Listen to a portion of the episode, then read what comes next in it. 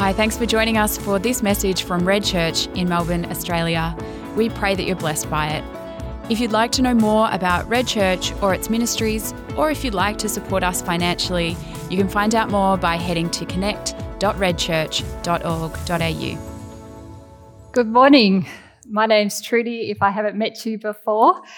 And uh, today, this week we find ourselves a week after Easter Sunday. And we had a wonderful time marking Easter as a church as we remember our Saviour Christ Jesus, who died for us and rose again, that we would experience life. And we find ourselves on this other side of Easter. Over the next few weeks, we will be looking at the lives of three people in the Bible who responded to God's call with the same three words Here I am. I'd love to pray as I begin today's message.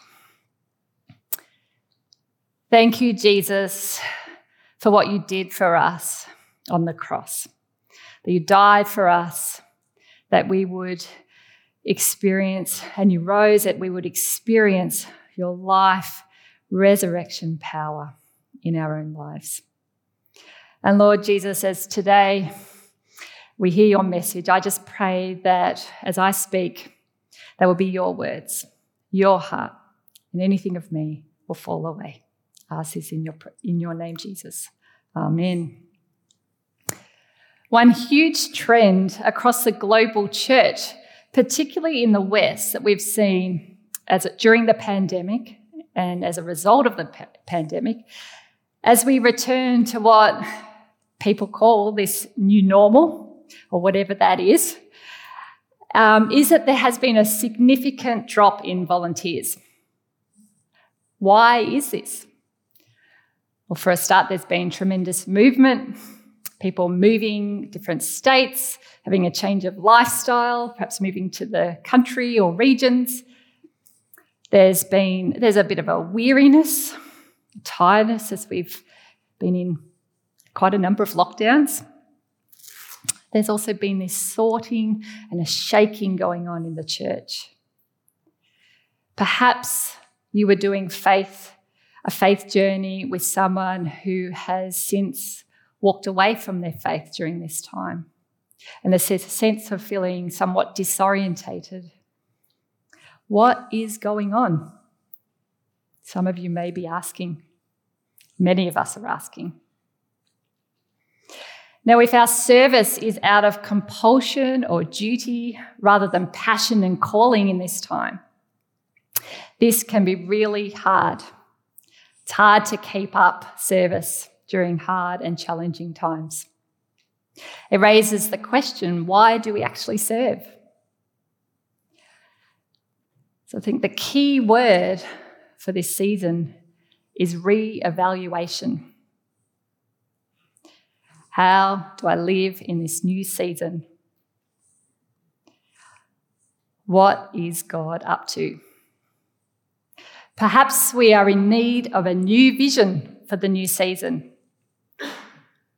So let's turn to someone in the Bible who received a new vision for a new season. The prophet Isaiah was called to serve in hard times. Today we'll be looking at Isaiah's call and commission in Isaiah chapter 6 and how his encounter with God gave him a new perspective for service. The first verse tells us the era that Isaiah was called. In the year that King Uzziah died, I saw the Lord seated on the throne in his Isaiah commentary, Raymond Ortlund explains that the death of Uzziah marked the end of an era. Uzziah's reign was a time of prosperity for the nation of Israel. But as the king grew proud and self reliant, the nation, this impacted the nation, which then became complacent and turned their hearts away from God. He compares this end of era with the end of prosperity preceding World War I. This also has resonance for the time we find ourselves in. It's possible we have come to the end of an era. It's possible we've come to an end of prosperity, a time when we can no longer be complacent. It's possible we're coming to the time of an end of peace. Let's look at Isaiah's calling as he entered a complex era and what this speaks to us about our calling in this complex era that we now find ourselves in. So let's have a look and jump straight into Isaiah 6. In the year that King Uzziah died, I saw the Lord high and exalted, seated on a throne, and the train of his robe filled the temple. Above him were seraphim, each with six wings. With two wings they covered their faces, with two they covered their feet, and with two they were flying. And they were calling to one another, Holy, holy, holy is the Lord Almighty. The whole earth is full of his glory. At the sound of their voices, the doorposts and thresholds shook, and the temple was filled with smoke. Woe to me, I cried. I am ruined, for I am a man of unclean lips, and I live among a people of unclean lips and my eyes have seen the King, the Lord Almighty. Then one of the seraphim flew to me with a live coal in his hand, which he had taken with tongs from the altar. With it he touched my mouth and said, See, this has touched your lips. Your guilt is taken away and your sin atoned for. Then I heard the voice of the Lord saying, whom shall I send, and who will go for us? And I said, Here I am, send me. He said, Go and tell this people, be ever hearing but never understanding, be ever seeing but never perceiving. Make the heart of this people calloused, make their ears dull and close their eyes. Otherwise, they might see with their eyes, hear with their ears understand with their hearts, and turn and be healed. Then I said, For how long, Lord? And he answered, Until the cities lie ruined and without inhabitant, until the houses are left deserted and the fields ruined and ravaged, until the Lord has sent everyone far away and the land is utterly forsaken. But as the terebinth and oak leave stumps when they are cut down, so the holy seed will be the stump in the land. What an incredible passage. We see in this passage how encountering God leads Isaiah to serve in a new way. I want to speak to three things today, three aspects that gave Isaiah a new perspective for service and how they can give us a new perspective for service today. Firstly, encountering God gives us our kingdom identity for kingdom service. When Isaiah sees God seated on the throne, he encounters God's glory, his holiness, his power, majesty, beauty. He says, My eyes have seen the King, the Lord Almighty. This gives Isaiah his identity. Isaiah gains a new perspective of himself and God, which leads to confession and true repentance. He says, Woe is me, for I am a man of unclean lips, and I live among a people of unclean lips. He sees himself in light of God's holiness, and he sees he is unworthy. But Isaiah's new posture of humility enable him to worship the Lord in a new way. As it says and describes in Psalm 96, worship the Lord in the splendor of holiness. Ascribe the Lord glory and strength. These are the words that encourage us to worship God in this way, to adore Him for who He truly is. Therefore, if you want to discover your true kingdom identity for kingdom service, perhaps you need to ask for a fresh revelation of His majesty and His power and glory, a revelation of holiness. You see, we need to have this perspective to understand how we are in need of a Saviour, how we all fall short of the glory of God. We need this perspective to understand how much our world needs a Saviour. And I want to encourage you if you are seeking today, if you are yet to encounter this perspective for the first time, you only need to ask for this revelation. Others of you have encountered this Saviour, but perhaps you need a reminder and you need a fresh revelation of who He truly is.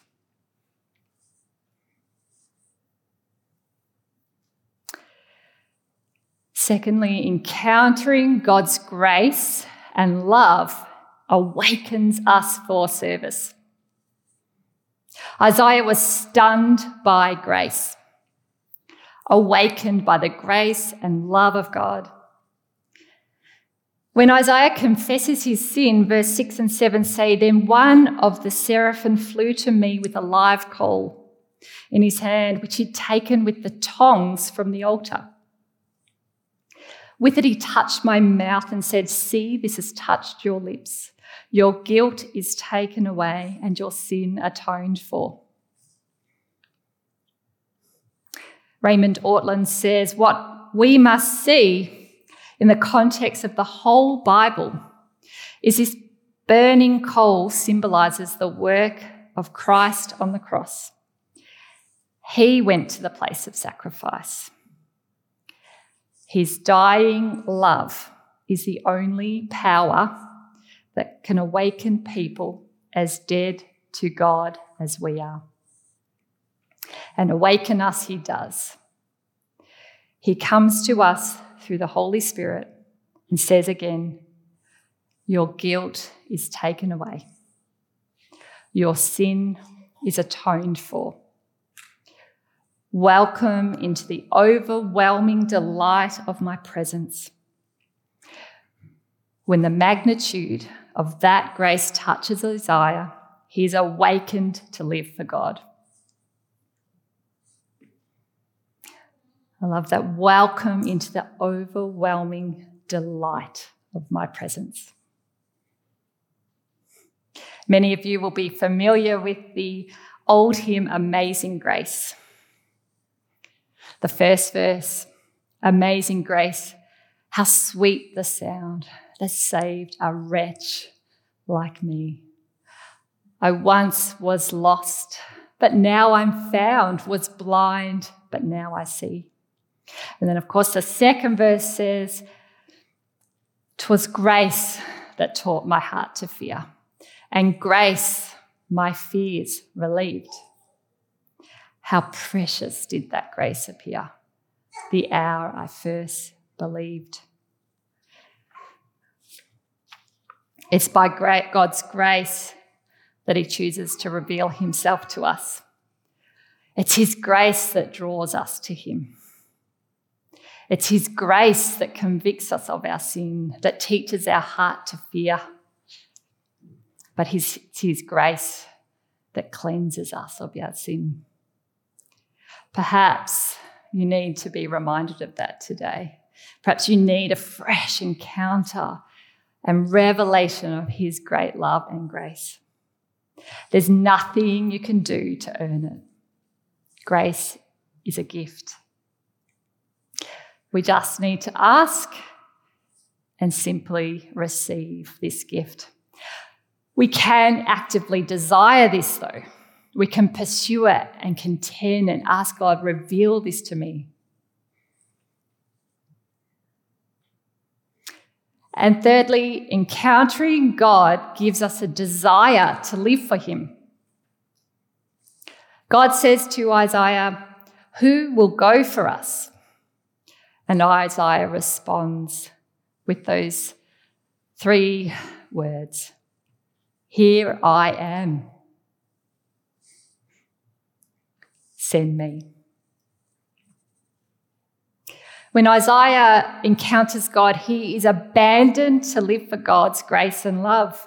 When we encounter God's grace and love, we now want to serve God. We want to share this love and grace to others. We serve from overflow. But we also have this new revelation and knowledge that God gives us when we encounter Him that we actually belong to Him. And we belong to His mission, we belong to His kingdom.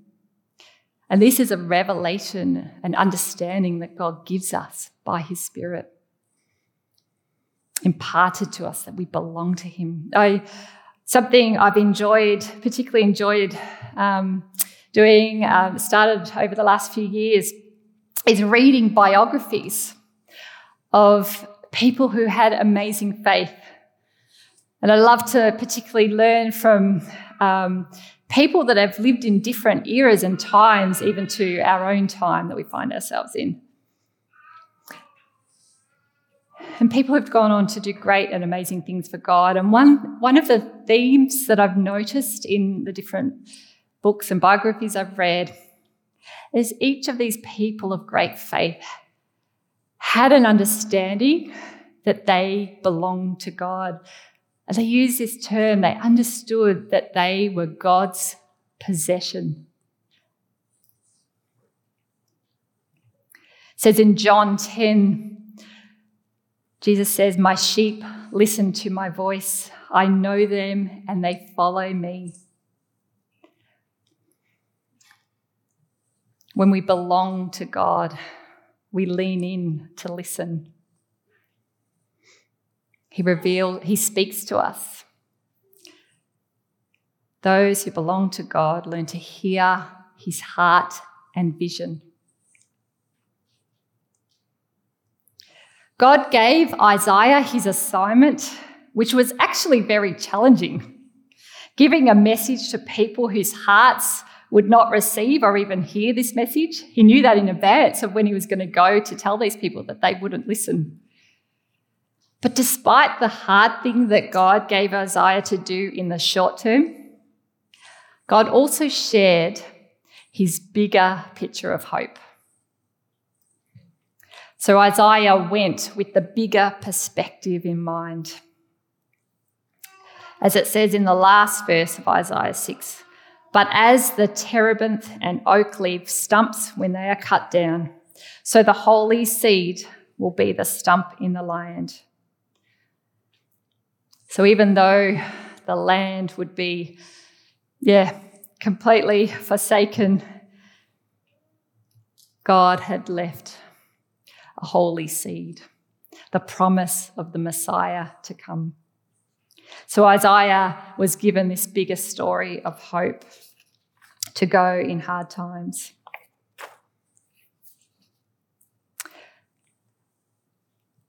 So Isaiah's vision encounter with God prepared him to go in a time when darkness was descending. We too are not called to just go in times of prosperity and seasons of plenty but we too have this bigger story of hope the promise of glory, the promise that God is with us. Perhaps we need a reminder that we belong to God. Perhaps you need to lean in and hear his voice calling you. Who will go for us?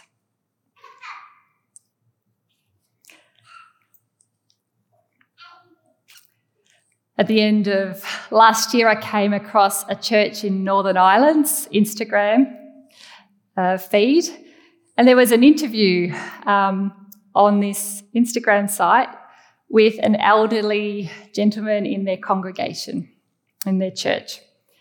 This elderly man is called Sam, and he is perhaps in his 80s or 90s. And um, I was drawn to this interview. I started watching. I love hearing the Northern Irish accent. Uh, my mum and dad were born in Northern Ireland, and so I love hearing it. My grandparents had this thick Northern Irish accent. My dad had it as well, so it's it, it's um, endearing for me and reminds me of my childhood. But as I started watching this interview, the first thing Sam did was open the t- interview with the time with pray with prayer, and as he began praying, he, his prayer went on for quite some time, and he prayed with such passion and zeal and fervor. There was something different about the way Sam prayed.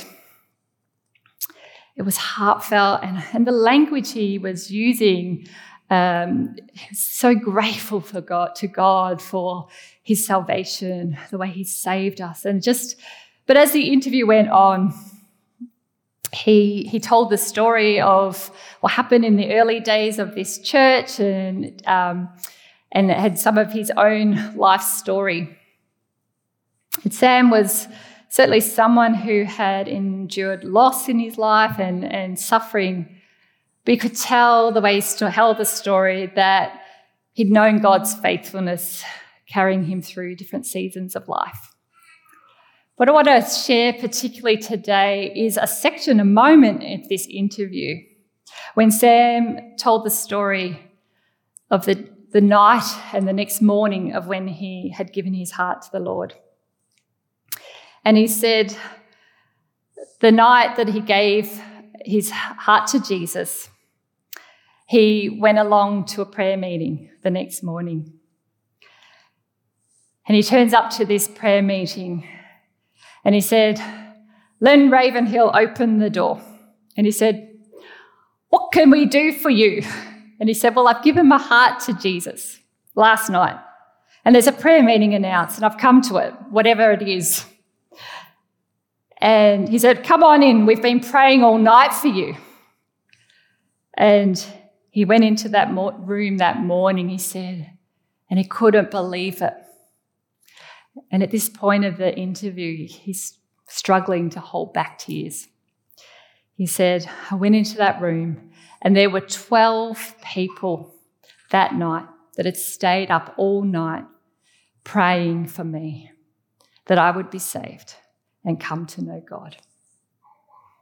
He said, That spoke volumes to me. You can see the tears in his eyes. He said, Not only had God sent his son, Jesus, to die for my sins, but there were 12 people up all night praying for me that I would be saved. And he explains that they barely knew him. He had worked at the house where this mission had been run, but they'd been there praying for him all night. And what struck me was the fact that Sam still had tears, recalling the night and the next and the night that he'd been saved. And the, he said, That burns in my heart. He said, That burns in me every moment of every day. It made me wonder do I still have that soft heart? Do I still have that heart and the, the fervour? Does it burn in me the joy of my salvation?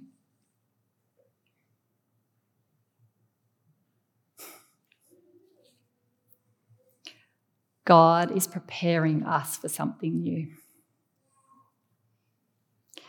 Are we ready to respond and say, Here am I? What if in this new era, God is wanting to send us out with a new perspective of ourselves, to purify us, awaken us to his love, so that we can serve abandoned to Him in a new way.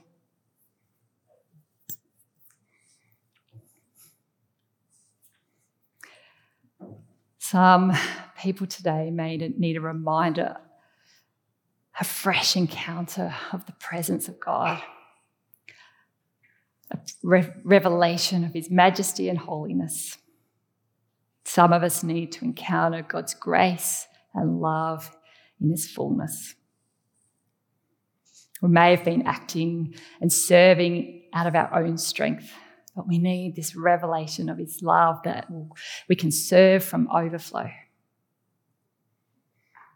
Some of us need to receive fresh vision and revelation, to gain fresh zeal and direction, ready to go where God is inviting us to go. In these challenging times we face in the world, we all need fresh hope and I want to declare today that God still sits on the throne. God still sits on the throne. And He's calling us now. Will we go? I'm going to pray. God, I just thank you that you are calling us, that you speak to us, that you desire to reveal yourself to us. And God, I just pray today that you would give us fresh revelation, a fresh vision for this new season that we're in, Lord. I pray for an encounter of your holiness. I pray for an encounter of your love and grace, Lord Jesus. Thank you, Jesus, that you prepare us for where you call us to go. God, I just pray that you give us fresh vision and wisdom for how you're calling us to go. Come, Lord Jesus.